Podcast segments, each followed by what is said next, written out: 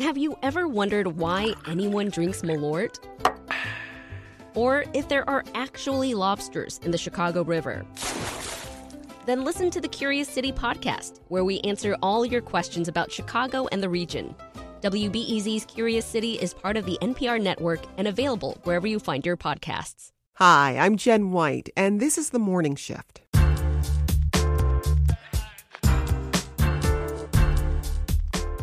Being a working parent is challenging, but when you're a parent of a child with special needs, sometimes you need a little extra flexibility in your employment. Now, one woman is pairing moms and dads with employers who understand their circumstances and provide the flexible schedules they need. That's coming up in just a bit. But first, for well over a year, W B E Z and ProPublica Illinois have been reporting on Chicago's system of fines and fees. Each report brings new information, but there's always one constant. People of color in low-income neighborhoods have been hit hardest by this system. Mayor Lori Lightfoot has taken some initial steps to reform the city's practices when it comes to fines and fees, but tomorrow it'll be up to the city council to pass those proposed changes. Reshma Soni is the city's comptroller. She describes what the mayor's reforms are, starting with the city sticker program. City sticker reforms, the main thing over there is that, first of all, we want to make sure that the debt that racks up from that, we eliminate that process. So in the old uh, system, or what it was before, we had the two hundred dollars Um, ticket, and then if you had late fees applied to that, that would also be two hundred dollars. So that fee became four hundred dollars. And now we've reduced that from the two hundred dollars uh, penalty to fifty dollars. So now instead of being four hundred dollars, it is two hundred fifty dollars. What about the boot? Boot reform. So boot reform, we're just starting these reform practices. So we, we all know we have a long way to go, but we wanted to um, just kickstart and get get everything running. Wanted to make sure that we didn't delay trying to get, do everything all in one shot. Um, so with the boot reform, currently what we have is that when you have a boot that's put on your car, um, you would have twenty-four hours to be able to take off the boot uh, before your car is towed. Now we've extended that an, an additional twenty-four hours. So now you have forty-eight hours. Now you mentioned driver's license suspensions. Yes. How will that policy change under this proposal? Before, we would be sending driver's license uh, suspension notices to the state for non-driving violations. Now, with this new proposal, that process will stop as soon as City Council approves this, which would basically um, give us the ability not to send Uh, the list if people have non-driving violations. And what we hope with that is that with that, and I'm, I'm sure we'll talk about the payment plans in a bit, that will help people to have access to get to work and be able to earn a living to pay back that debt. And, and let's talk about payment plans. How would that change? So payment plans, we're looking at uh, lower barriers to entry. So Mayor Lightfoot was very passionate about this, and as we all are, to ensure that people didn't have high barriers to entry. If you had debt, you shouldn't be in a position that it's so hard for you to pay it back that the, the debt just keeps racking up. And with these new payment plans that are coming in place, you will have a longer period to pay um, if you have financial hardship. Hardship, or um, even just the entry, whether you have financial hardship or not, would be lower, um, anywhere from fifty dollars or lower than that. What do you say to critics who argue that these reforms are essentially enabling people to break the law? The issue is not getting the ticket. The issue is being able to pay back. Nobody wants to pay money for, for tickets. Um, this is a safety concern for us overall. And with the reforms that we have in place, we don't feel that it would give people more incentive uh, to just go ahead and keep on breaking the law. What we're trying to do is create that pathway to compliance and create an affordable way for them to pay back. Now, we learned yesterday that this plan will initially cost the city fifteen million dollars a year. And of course, this comes at a time when the city is facing an eight hundred thirty-eight million dollars budget gap. Can the city afford this? So fifteen million dollars is a very conservative number. We feel that the way the reforms are in place, we're giving people the ability to contribute back into the economy. Right now, the way things are structured, if you're not able to afford paying back, you're not going to pay anything to the city. And if you have a higher higher barrier to entry to pay back tickets, and let's let's say if uh, if you can only pay half of that, that basically counts as you not paying anything, and you can't get onto a payment plan and be in compliance. So then if that affects the way for you to be able to, let's say, have your car so you could drive to work and things like that, then it's not beneficial. You'll never be able to pay back. The way that we have the reform structured right now, and again, it's just the beginning, we hope that it would give the ability for people to contribute back into the economy, have an affordable way to pay back debt, get out of debt. And that in itself will create either revenue neutrality for us or hopefully in the long run, even some revenue generation. So longer term uh, revenue neutrality or revenue generation, but in the short term, where does this money come from? We feel that is a very conservative estimate. And we obviously in government want to be conservative. We don't want to be so aggressive that it, it hurts in the back end. We, although we have our, um, accounted for this in our budget gap, um, we do feel that, again, we will not have to bear that loss when we get into twenty twenty and we actually see the reforms kicking into place and people having those pathways. Um, in addition, we are trying to communicate this better. Of course, you know, being on this show is a great way for us to be able to get the message out. We want people to know about these payment plans. We want people to know that they can. There's ways for them to come and be in compliance in an affordable way. And we hope with that communication and these reforms in place, we'll be able to create that revenue, and people want to come in compliance, so they'll have ways to get into compliance. So just to be clear, this fifteen million dollars price tag is included in the eight hundred thirty-eight million dollars budget gap that's yes. been quoted? Okay. Yes. Now, as we mentioned, these measures go before the full city council for a vote tomorrow. Um, we've been hearing from some aldermen that they have concerns. How confident are you that this will pass? Overall, the aldermen definitely feel that this is a, a, a pathway to compliance. It is a good thing that we're doing. Overall, it would help the economy.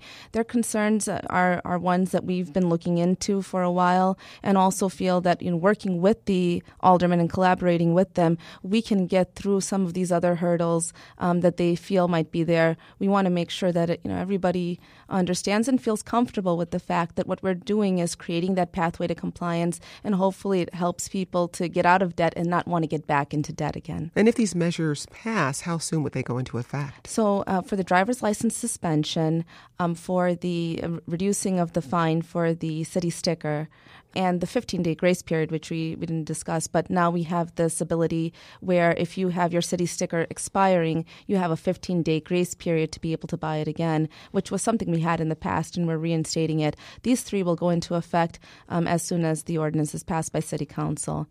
Now, the city is proposing an amnesty program focused on city vehicles, city stickers, um, that aims to bring people into compliance. Can you explain that? I will say we should stay tuned for that. We are uh, working through all the details, ensuring that the program is uh, something that's robust and that we can implement. So we'll have some more details coming up in the next few weeks regarding that program.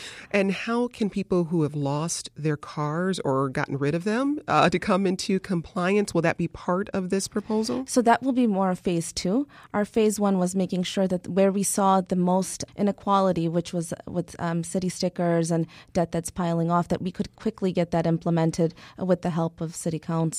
Our next steps would be looking into that reform for um, V I P and for booting. And for lo- longer term, has a statute of limitations on ticket debt been explored at all? We have not looked into that. The debt that is out there is something that's owed, just like you would owe it to anybody else for any other company or any other um, item that you owe money for.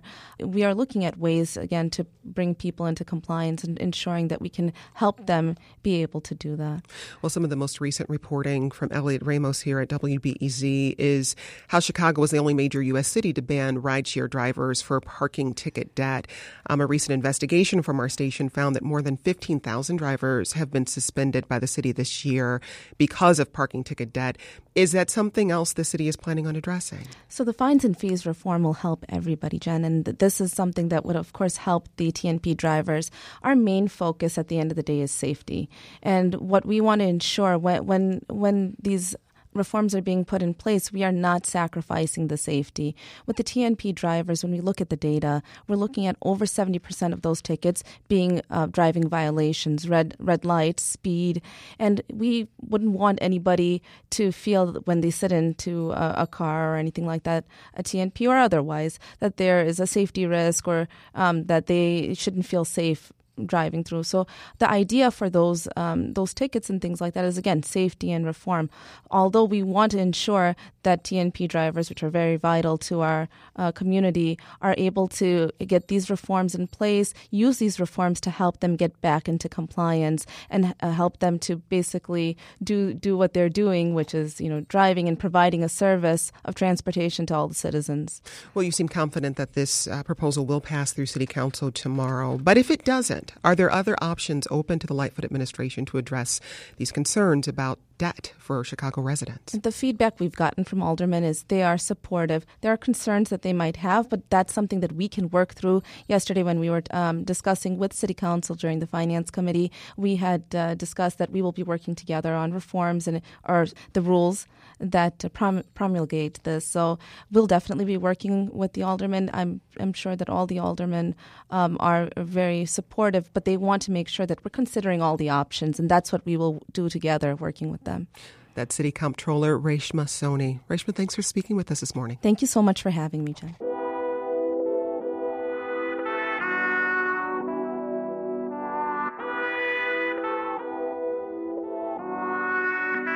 Working parents know how difficult it is to juggle caring for their children while trying to also be a model employee in the workplace.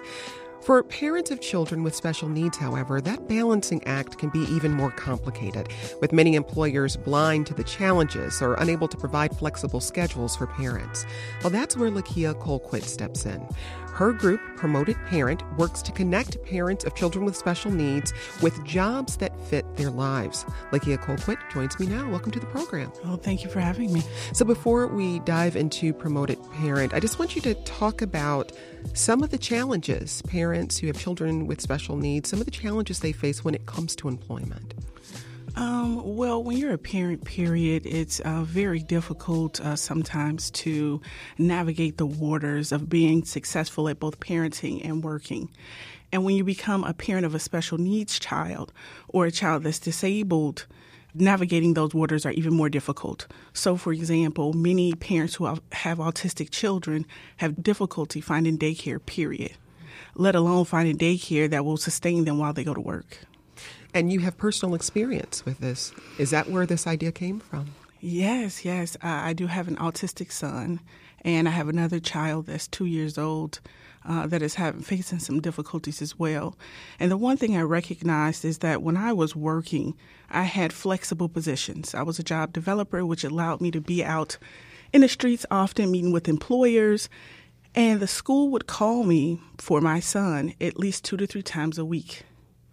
And had I not had a flexible position where I was already out in the field, I probably would have lost my job. What other types of supports uh, are critical for parents who are working and also supporting a child who has special needs? I think the number one support that most parents are looking for is acceptance. Acceptance that our children, even though they're not neurotypical, that they deserve the same things as any neurotypical child.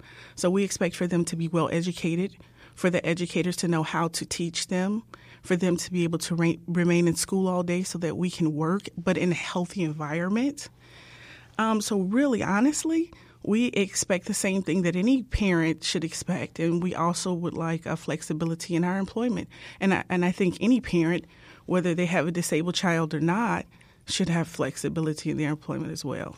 So talk about the aha moment, if there was one, when you said, you know, there's there's a need here and this is something I can do. I think my aha moment came when I told the principal of my son's school that she should just sign me up to be a volunteer. Um, they called me so much to help them with my son, which they were educated or should have been educated to do, that I realized that not half of my work day, but many of my working hours were spent negotiating with the school on the well-being of my son. So uh, couple that with job development. I did job development for over a decade, and so essentially I helped parents who were disadvantaged, low income, and I matched them to positions. I coupled those two things together, the experience mm-hmm. plus the jobs.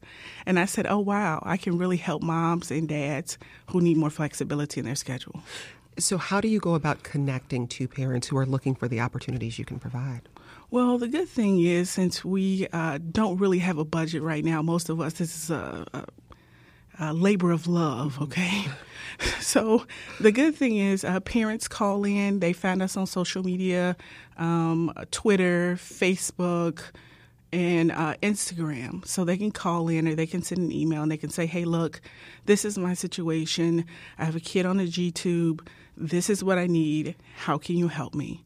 And so we don't just have one job fits all because, as, as you know, that never works. Uh, we want the employers to be happy as well. So we listen to that parent, we listen to their needs and the needs of their child, and we build a position uh, based upon what they need. Lakeia, I want you to talk a bit about the kinds of jobs you can match people with, because I think finding that kind of flexibility in employment can be really challenging. It's like anything else. For me, it's, it's sort of like riding a bike. Uh, when you go into a doctor's office, the doctor listens carefully to your needs or, or how you feel or what's hurting. Uh, because I've been in job development now for over a decade, you can just tell me what it is you need. Okay, I have a kid. He's on a G-tube. I need to work at night. Um, we get a Social Security check for him. It's eight hundred dollars a month. I can't make more than four hundred dollars. Hmm. And I listen to those needs, and then I find your position. So for that particular mom or dad, that position would probably be customer service at night with an employer that allows for a person to work part-time, because we still want the parent to have a living wage. And how are you connecting with the companies? And and is that part an important part of this partnership, saying we need to find positions that can provide the kind of flexibility these, these parents need? Well, you know, something that's interesting is that there are many employers now hiring work-from-home employees. The problem is many people do not understand or know how to get to those opportunities. If you go Google work at home, you're not sure what you're coming up with. You're not sure who to give your information to. So for us, there's a plethora of jobs. As a matter of fact, uh, the work-at-home industry, they're recruiting heavily. Oftentimes, they have a shortage. So we don't have to go to them and have them build a job specifically for us, because there are thousands and thousands of jobs that they're just waiting to fill. When we talk about flexible jobs, is it just about um, part-time or, or being able to make your own schedule, or does it include more than that? Um, it definitely includes more than that. Uh, uh, one of the biggest things with working from home is it gives you the flexibility. Some even have a split shift. Some positions are full-time, full benefits, right, all of that. But sometimes even just having that split shift in the middle of the day to go up to the school for some parents, to give their children that reassurance, that connection, and then they can go home. So, I mean, we can build it a lot of ways. We can help you find a, a full-time job with a split shift, a part-time job, a job with benefits. It just depends on the parent and his or her needs. I wonder if you can share maybe a story of, of a parent you've worked with. I have a mom. Uh, she has a son with cerebral palsy. The dad worked, and uh, unfortunately, he left the family. Uh, sometimes these things can be or perceived to be stressful. Personally, I don't think it's more stressful than raising an average child. Um, he abruptly left the family. Uh, she had to go ahead and get Social Security uh, while going through a divorce, and uh, she didn't really know where her next dollar was coming from. Once the divorce was final, you know, she would have alimony, she would have child support. She contacted us. She told us about her needs. And within three weeks, I had her get a job with Sutherland at Home. It pays fifteen dollars an hour and has full benefits. And that's exactly what she needed to fill that gap until her other resources came in. Mm-hmm. It sounds like part of what you're doing um, isn't just about jobs. It's also about connecting people to community. Oh, certainly. It wasn't really until I got on Twitter that I saw just how powerful a community could be. Um, it may sound strange, but I found my community on Twitter. Mm-hmm. I found people that felt like me, that loved their children, that didn't think that their children was uh, something that was negative. And, uh, yeah, I'm just definitely trying to build community. I want parents to know that they're loved, that their children are loved, and that it's nothing wrong with our children. What's wrong is this society. How do you hope to grow Promoted Parent? Well, we eventually hope to come across a couple donors where we can build a database of all of these work-at-home opportunities that can be easily searched, so that instead of helping hundreds of people a year, we can help thousands, if not eventually people all over the world. Mm.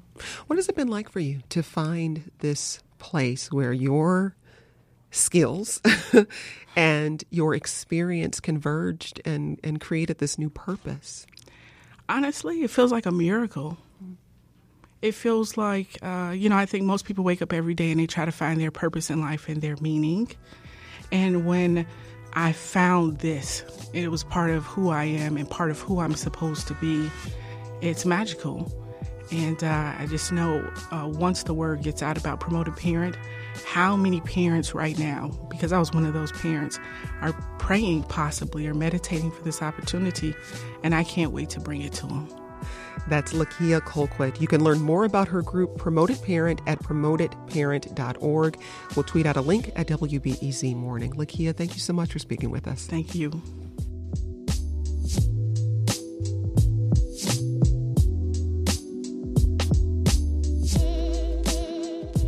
Thanks for listening to the show. Please subscribe to the podcast on Apple Podcasts or wherever you listen, and leave us a rating. It helps other people find us.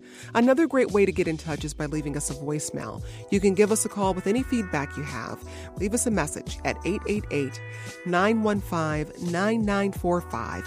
That's eight eight eight, nine one five, nine nine four five. I'm Jen White. Let's talk again soon.